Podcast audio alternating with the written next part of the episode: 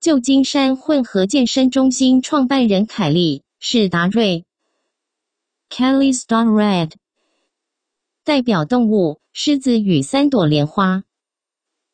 凯利史达瑞，是我非常欣赏的绩效教练。二零零五年，他跟妻子创立旧金山混合健身中心。在接下来的十一年内，他培训混合健身运动员的时数累积超过十五万小时。目前全球有超过十万间混合健身中心，而旧金山混合健身中心是全球最早设立的五十间之一。他的客户包括奥运金牌得主、环法自行车赛车手、奥运举重和健力举重世界纪录保持者、混合健身大赛得奖者、专业芭蕾舞者以及精英军事人员。他生性幽默风趣，著有《纽约时报》畅销书《美洲豹》《刚中带柔》。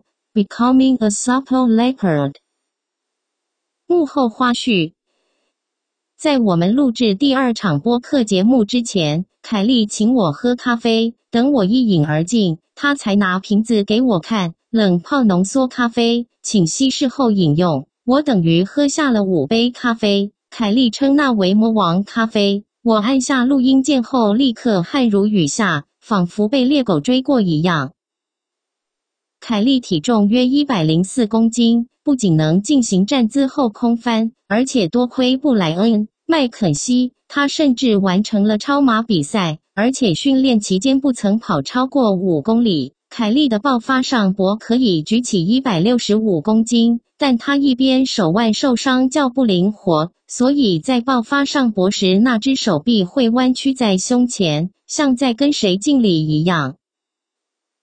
它的饮水量大的惊人，而且通常会加一点盐巴。为什么？原来可怕的不是脱水，而是低钠血症，也就是血液里的钠浓度太低。二零零五年，《新英格兰医学期刊》上的一篇研究指出，低钠血症已成为马拉松选手在赛场猝死与患上致命疾病的重要原因。一，凯利是个彻头彻尾的科幻迷，超爱法兰克。赫伯特 （Frank Herbert） 沙丘 （Dune） 超爱尼尔·史蒂芬森 （Neil Stevenson 钻石年代 （The Diamond Age） 简直熟到倒背如流。不知道为什么，本书里的许多来宾也刚好喜欢这两本小说。凯莉有女儿，他曾幽默地发简讯给我，影射钻石年代的年轻女主角和自己的女儿。这些小女生身在这个体系，却破坏这个体系。还重建更好的体系，你要怎么养育他们啊？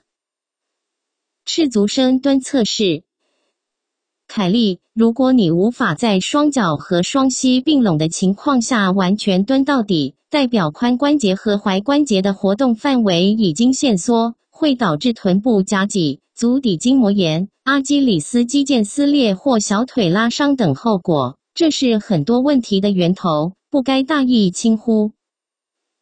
过头深蹲 （overhead squat）。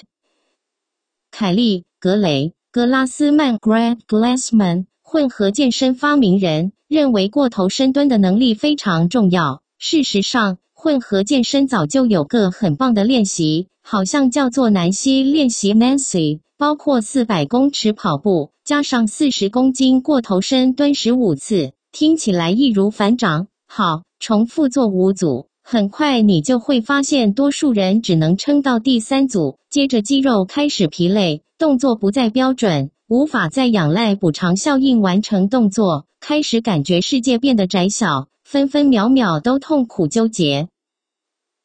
其实过头深蹲的目的是练习深蹲时躯体保持直立，看起来蛮像个运动吧？如果过头深蹲时上半身太前倾，代表臀部和踝关节功能不足。还没学会用臀部来保持全身的平稳。T.F. 我尽量双脚并拢，练习轻量的过头深蹲，搭配哥萨克式深蹲，维持三个月。我之所以能通过赤足深蹲测试，有百分之九十九都靠这个练习。可惜我左脚踝还有伤，骨头间会互相摩擦。每日关键运动。你每天都该做下列几项运动，养成固定练习的习惯：瑜伽的牛式或猫式或猫落式，伸展对每个人都有帮助。我们的背部平常习惯圆曲姿势，所以这个靠近地面的静态伸展有助于反向拉伸。尽量多做弓箭步 （TF）。练习前可以做艾瑞克·克瑞西的行走蜘蛛人。我会让内侧肘部碰地，然后再换边。这也是双人瑜伽中增加髋关节灵活度的秘诀。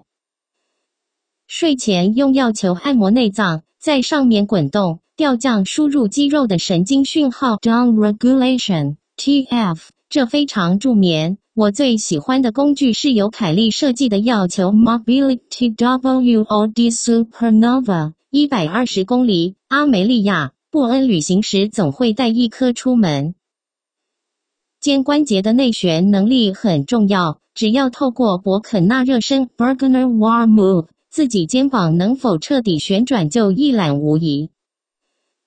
睡眠品质，所谓在黑暗中睡觉，是真的必须伸手不见五指。凯利指出，曾经有研究者在人的膝盖后方照镭射光。结果发现，人体还是会注意到这个光线。光就是光，所以房间里不要放手机或电视，务必保持一片漆黑。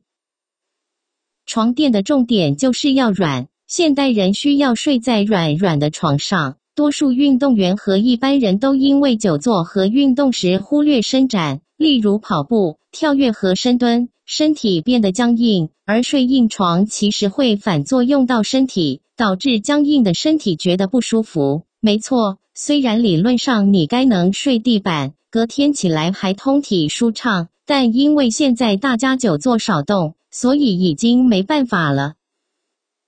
凯利的床垫检查清单：床垫要选愈软愈好，但要避免纯记忆海绵的床垫，那反而容易让你的身体姿势卡住定型。建议在床垫上试躺五分钟。如果你必须把脚交叉，就表示床太硬了。T.F. 凯利发现有一款 Stearns and Foster 牌的床垫很适合他。如果需要在腿下放枕头才能弯曲，表示床的再软一点，而且该多锻炼髋部。脉搏血氧仪运动与否的指标。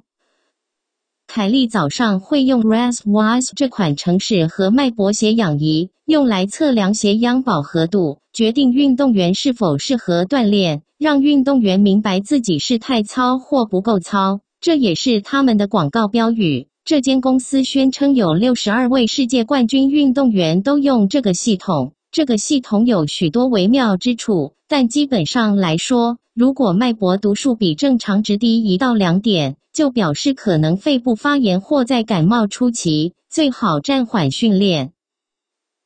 对抗慢性疼痛的秘诀：凯利，人脑会把动作与疼痛做连结。假设一个月内因连续做某个动作而感到疼痛，这就是慢性疼痛。大脑会把这个动作与疼痛连结，认为是这个动作导致疼痛，害你受伤。即使没有受伤，每回做这个动作也会出现痛感。所以，我们能帮别人摆脱慢性疼痛的其中一个方法，就是把动作做点变化。例如，深蹲时膝盖不要向内。为孩子选择零落差鞋款，替孩子和自己选择零落差平底鞋款。让脚趾和脚跟与地面的距离相等。基于这原因，我都穿 Vans 鞋。最喜欢的鞋款是黑色的 Vans 经典懒人冰鞋，中性款，橡胶鞋底。临时要爬山可以穿，轻装出差参加商务会议也可以穿。凯莉详细说明过零落差鞋款的好处。长期穿不好的鞋子会让孩子的脚筋、阿基里斯腱收缩。导致未来踝关节的运动范围受限。比较推荐的牌子包括 Vans 和 Chuck Taylors、Converse 等。平时最好尽量穿平底鞋款或打赤脚。